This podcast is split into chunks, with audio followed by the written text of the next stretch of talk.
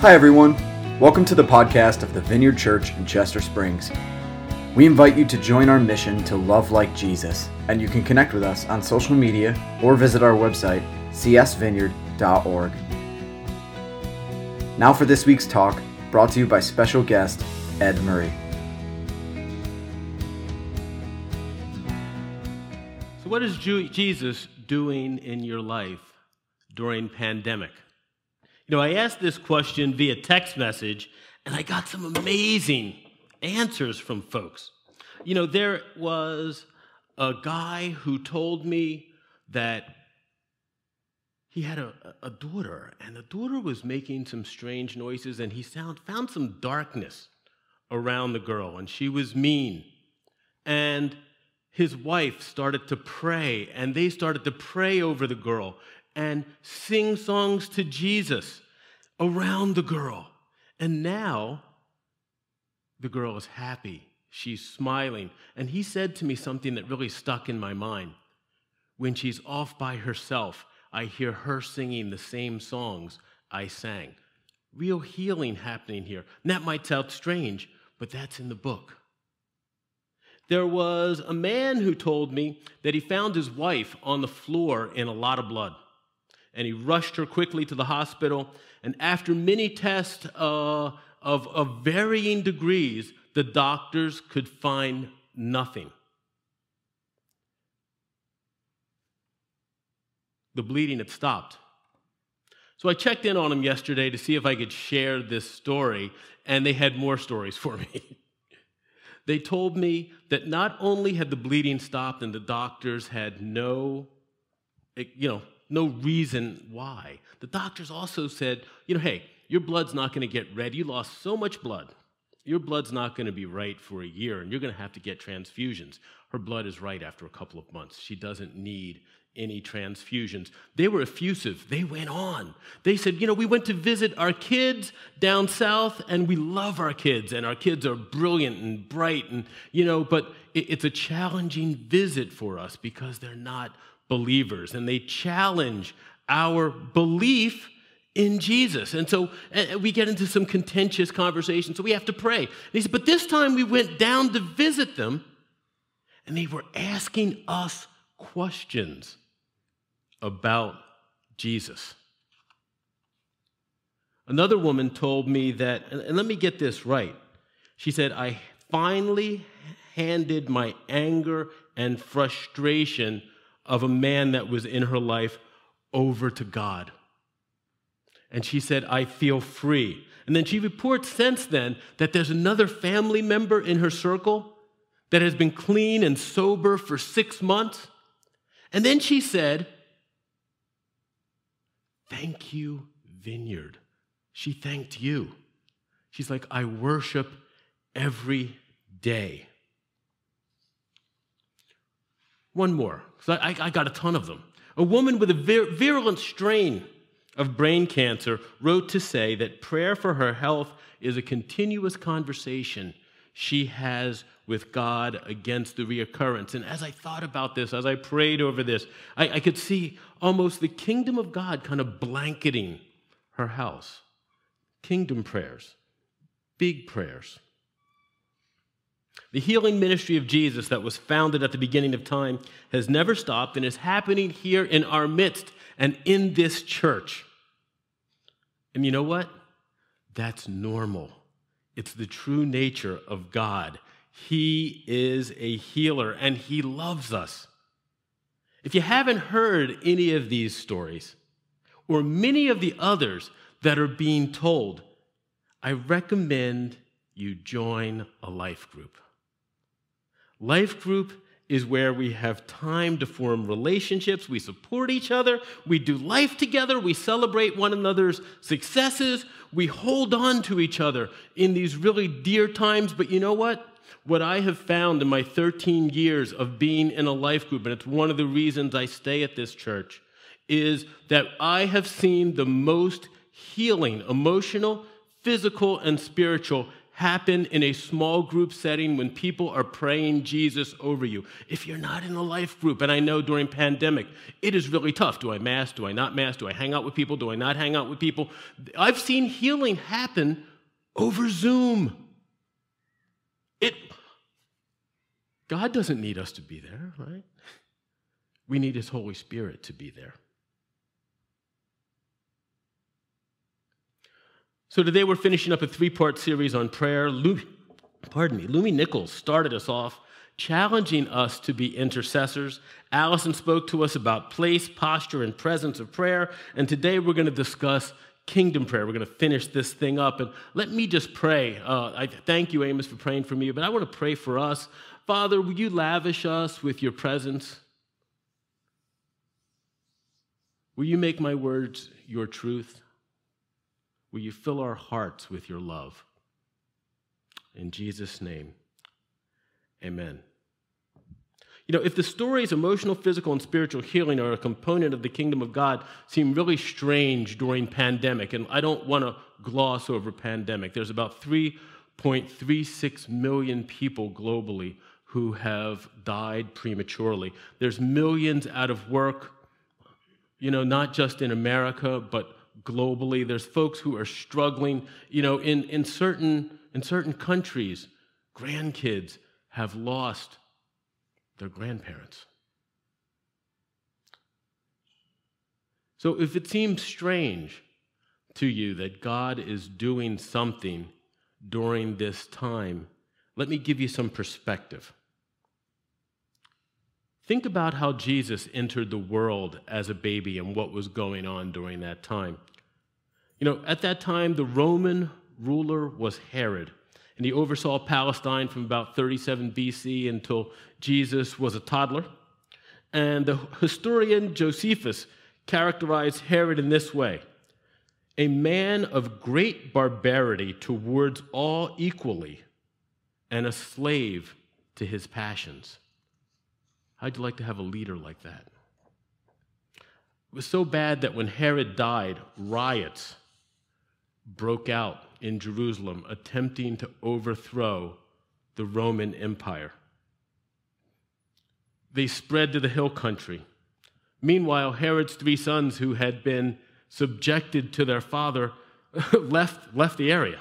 And they went to Rome to fight over who would rule the area. They went to go talk to Caesar Augustus. And Caesar Augustus met these three guys, and he was like, oh my goodness, none of these guys have what it takes to rule the area. And he cuts the kingdom up into three, causing more chaos. There was a town in Galilee, Sepphoris, it was destroyed. The temple in Jerusalem was looted and burned by Roman soldiers. And crucifixions weren't just a Jesus thing. In fact, Rome used crucifixion to put down unrest. People were crucified by the thousands. It wasn't unusual to walk into your town and see crosses of the rebels as a warning to not do this to Rome. Get into this mess breaks the kingdom of God in the form of, the, of a baby, Jesus, Emmanuel, God with us. You know, what a mystery. You know, the Jewish nation recognized they needed a Savior, the promised Messiah that the ancients spoke of, a Messiah who would remove Roman oppression, restore the temple to its past glory, bring joy and peace to humankind. And what they got in Jesus was just that. But Jesus said, I'm going to do it a different way. I'm going to, uh, I'm going to attain those kingdom goals a different way. And so Jesus spoke at length about the kingdom of God, describing it in parables, you know, simple stories that illustrate a moral or spiritual lesson of the kingdom of God as a counterpoint to the kingdom many Jewish folks were desiring. And I would say t- that we are no different in some ways than the Israelis over 2,000 years ago. we desire the type of kingdom we want.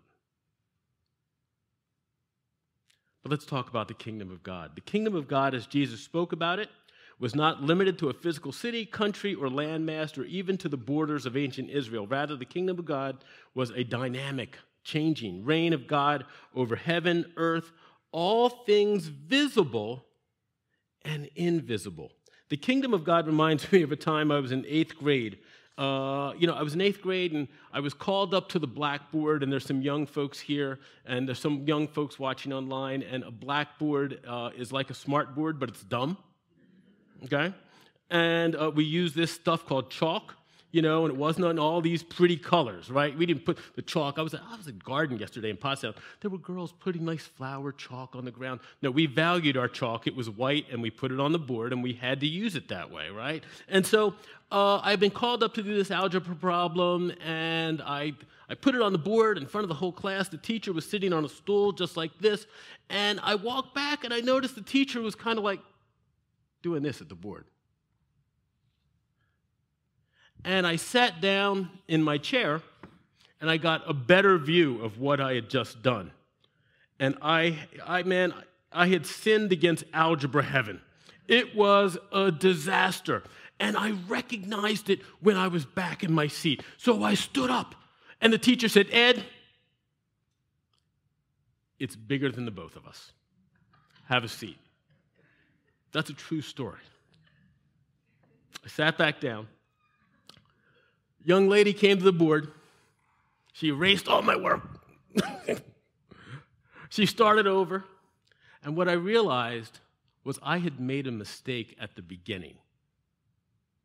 And that simple rationalization that I had made wrong on this algebra problem threw the whole thing into a tither. And so, what I would say to you is the kingdom of God is bigger than you or I. And really, it's simple. We just have to step back and look at it. Moreover, the dynamic nature of the kingdom of God means overlapping earthly kingdoms. You know, this fact was really hard for the Jewish nation to get their head around. You know, they wanted a kingdom that would supplant Roman rule. You know, they wanted, uh, they wanted Pilate, who was the Roman emperor at the time, and then they wanted Messiah, okay? They didn't want Pilate and Messiah. And so, this is why Jesus spent a lot of time explaining the kingdom because he was trying to tell people get your head around what is going on here. Today, this overlap brings people to ask why a good God would allow such horrible things to happen in creation. Have you ever asked yourself that question? Has anyone ever said that to you? I have friends, unfortunately, who have moved away from the ministry of Jesus Christ because they can't get their head around that question. And I pray for them.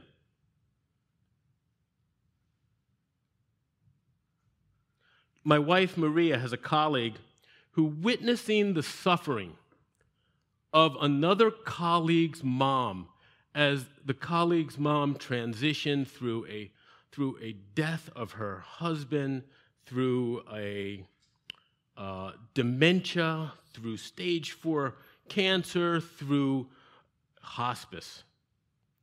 This woman was a missionary.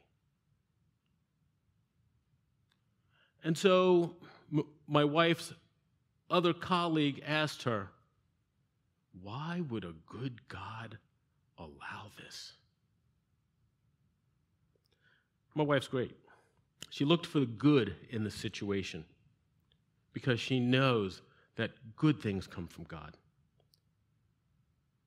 And she said to the woman who asked the question, Perhaps God was not allowing, but instead, it's very possible He is using this situation so we can talk about the kingdom of God.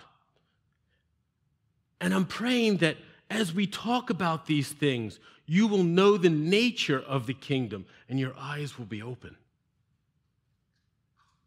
So let's recap quickly. The kingdom of God is dynamic, overlapping, overlapping earthly kingdoms, and it's universal, not just in this realm, but in heaven. Now let's turn to the parable, a parable of Jesus. Why don't you grab your device or open your Bible? It's going to be up on the screen if you're here. It's Matthew 13, 44 to 53. and we're going to answer some questions, but to, to read the kingdom of heaven. And you know, Matthew in his gospel, in his book, calls it the kingdom of heaven, uh, and it's because he was writing to a Jewish audience. Okay, we might I might call it the kingdom of God, but uh, to a Jewish person, saying God using that name was, you know, it was too great. You didn't use it. So Matthew, wanting to be contextual to his people, says the kingdom of heaven. He means also the kingdom of God.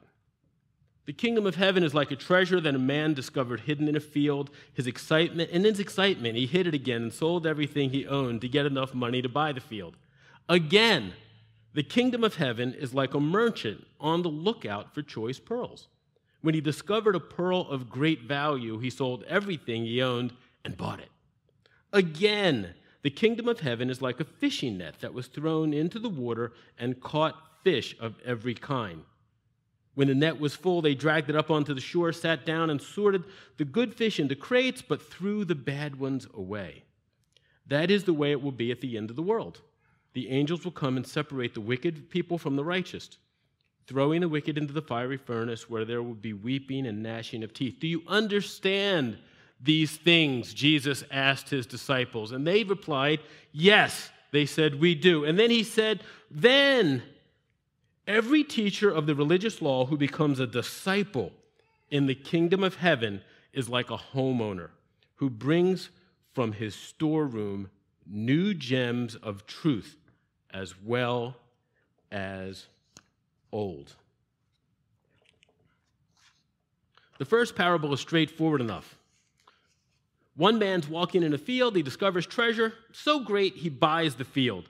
The other man is a professional. He makes his living from his expertise, assessing pearls, buying them, and then elevating the price for retail sale. So he buys at wholesale, he sells at retail. Both the man and the merchant find something so valuable they sell everything to buy the object. Now, what's going on here? Well, both the man and the merchant are representative of Jesus. The man walking through the field he does not own. The man is walking through a field he doesn't own. It's not his home. Jesus' home is heaven, where all things are right.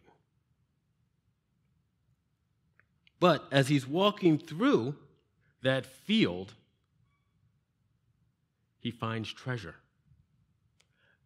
That field is the earth. Okay? Why does he buy the field and not the treasure? Right? Because the field isn't just the treasure. You're walking through, you find some treasure. I might just buy the treasure, but he buys the entire field. The field is the earth.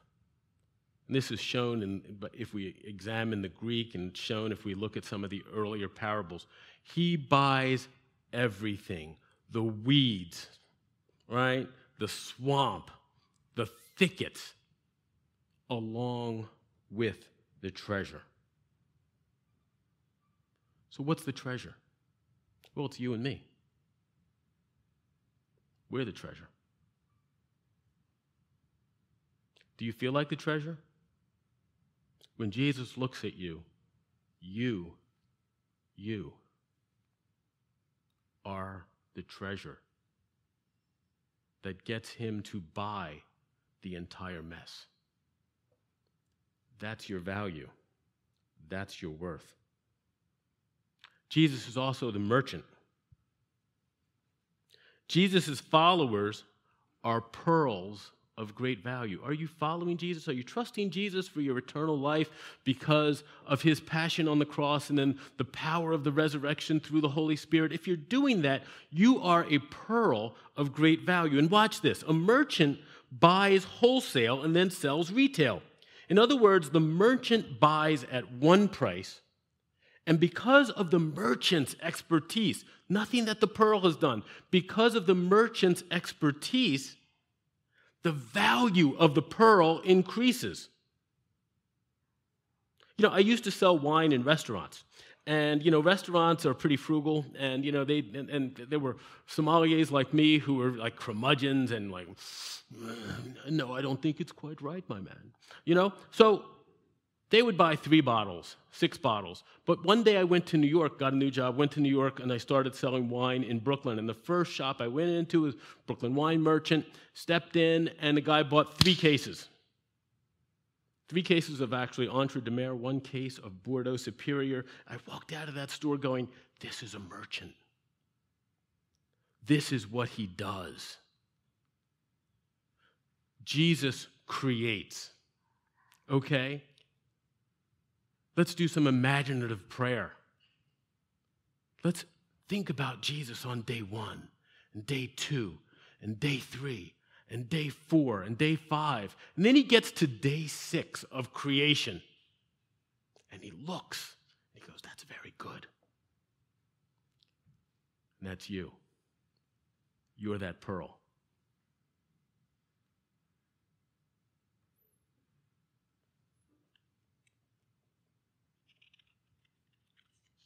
How does Jesus increase your value? Well, I've got news for you guys. We're all not going to make it out of this thing alive. And, you know, when it's our time, Jesus is going to stand in front of his Father and he's going to say, I know him. I know her.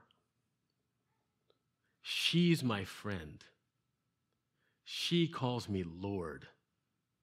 Don't think about that mess that she was doing in Pottstown or Chester Springs.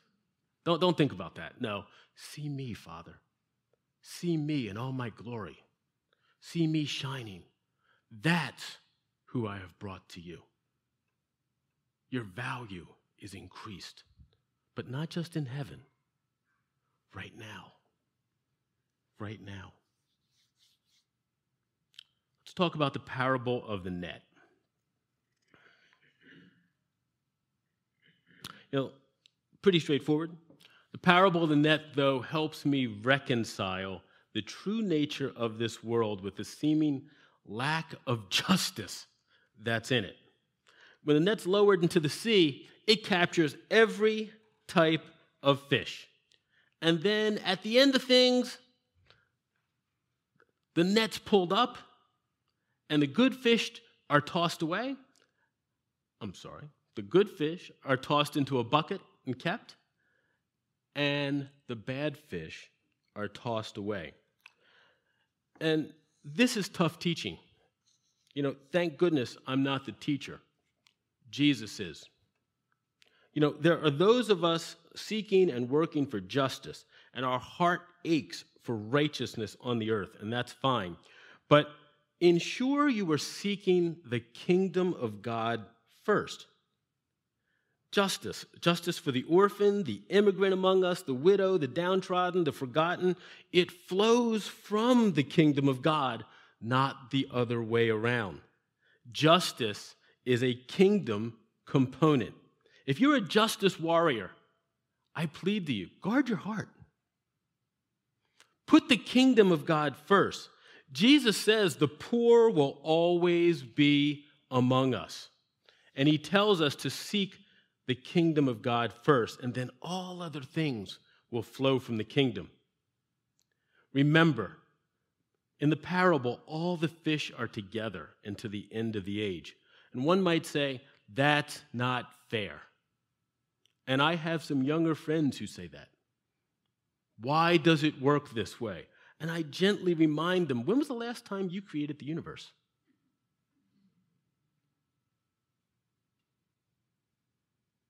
I can't even make hair grow in my head. Remember my teacher, Ed? It's bigger than the both of us. So Jesus is speaking to a small group of his believers, and he asks them, Do they understand? What he has spoken. And when they answer in the affirmative, he gives them their individual mission, but also read this as a collective mission for the church. He says to them, Every teacher of the religious law who becomes a disciple of the kingdom of heaven is like a homeowner who brings from his storeroom new gems of truth as well as old And you know, I was flipping through looking at the message version. I love this. He said, Then you see, uh, they answered yes. He said, Then you see how every student, well trained in God's kingdom, is like the owner of a general store who can put his hands on anything you need, old or new, exactly when you need it. Think about a general store. Who comes to a general store? Everybody, right?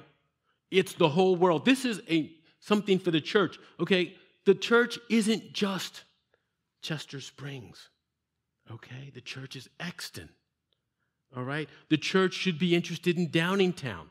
The church should be interested in West Chester. The church should be interested in Radnor. Okay, the church should be interested in Birchrunville behind us. It's everybody comes to the general store, and you, if you're following Jesus are equipped to arm those people with the knowledge of the kingdom of heaven. You can show them the good news, but, but get this you can show them the good news not only by word, but you can do it as well through the Holy Spirit's power by deed. Let's remember that first story I told about a man and a woman, a wife and a husband, who thought something isn't quite right here. They were seeing the invisible. And they called on the Holy Spirit, and the kingdom of God fell. And let me tell you, life changed for that little girl. Life changed for their household, and the kingdom of God is rejoicing. I can't wait till this girl gets baptized. I'm going to cry up here. That's going to be a beautiful day. This is what the Lord says that you can do. So, if you understand you are a great treasure and you understand and accept Jesus becoming uh, a pearl of great, uh, accept Jesus helping you become a pearl of great value. You understand the nature of the world, and you have become a citizen of the kingdom of God, and you have rights and responsibilities that come with the kingdom. I'm going to tell one story, and then we're going to wrap it up. Uh, I was in France. I was at this really neat tasting, and I finished up the tasting. It was about a seven hour tasting. We walked out, and uh, some folks heard me talking, and they're like, Where are you from? You know, and I'm like, oh, je suis, je suis American. They're like, oh, American, oh, oh beautiful. Yeah, they're, they're, they're, they're going on in French. And they said, from what city? And I said, uh, j'habite à Philadelphia. And they went, Philadelphia? Rocky! Right, you know, and I'm like, we're all laughing, we're having fun. But what were they doing? I was a citizen of America and Philadelphia. They were making meaning from that. Their meaning was Rocky. Okay, all right. You are a citizen of the kingdom of God. You have rights and responsibilities. And if people are coming to you and they're not seeing Jesus, maybe we need to think more about the kingdom of God because your, your citizenship gives you the wisdom and the truth and the power and the love to change lives. It's an evangelistic message. You know, now you go, what if I'm not a believer? Well, if you're not a believer, do you want the assurance that comes with following Jesus? Whether you're at home or you're here, you can do that right now. Ask Jesus into your heart. Don't be like me. You know, when I sat down and I looked up at the board, it was too late. We're all going to reach that point at some point. Don't make it too late. Grab your mantle as a royal priesthood, doing the stuff that Jesus did because Jesus did the stuff for us. So, this is a prayer series, and we're talking all about the kingdom. So, what is kingdom prayer? We'll go back to the math problem. It's simple. It might be one of the prayers you first learned in your life. Your kingdom come, your will be done on earth as it is in heaven. So it's my prayer today, and it's my prayer that we pray God, bring your kingdom to our nation, to our community, to our hearts. Not your will, not my will, but your will be done. There was a woman who wrote in to answer my question, and she said, God led me to this prayer the week before the world as I knew it shut down. I came back to this prayer over and over again through 2020 as I faced losses of, and various heartaches. God gave me a rescue for my heart before I knew how much I needed this prayer. Through 2020, I kept going back to it, giving everyone and everything to Him because I couldn't carry the weight of all that was happening around me. She said, I'm still in the process with this, but He formed something in me through the pandemic an awareness that a rescue for my heart comes in Jesus and more of the readiness to turn to Him. I'd like to read you her words. This is a, a, a prayer she's said every morning since the 4th of March, 2020. Good morning, Lord. I give you everything, all that I am, all that I have, all that I want. I surrender to you. I give myself over to you, spirit, soul, and body, heart, mind, and will, in my heart's search for life and love. I surrender to you all that is in my possession, both physical and spiritual. I give everyone and everything to you. I surrender to you my deepest desires, all the things I want to have, all the things I want to be. My fists are unclenched. My hands are open. I am ready to receive all that you have for me.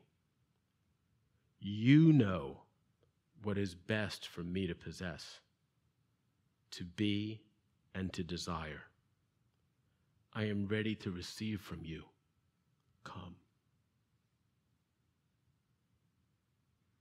And then she worships. All to you, Jesus. All to you, Jesus. All for you. I surrender. Have your way, Jesus. Your kingdom come. Your will be done on earth as it is in heaven, in me, as it is in heaven. I love you, Jesus. So I'd like to invite the band up.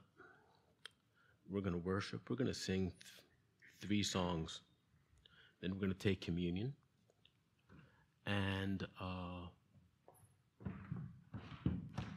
if that prayer touched you at all, it really touched me. Find your own prayer, like right around there. And as you worship King Jesus, surrender all. Don't hold it back.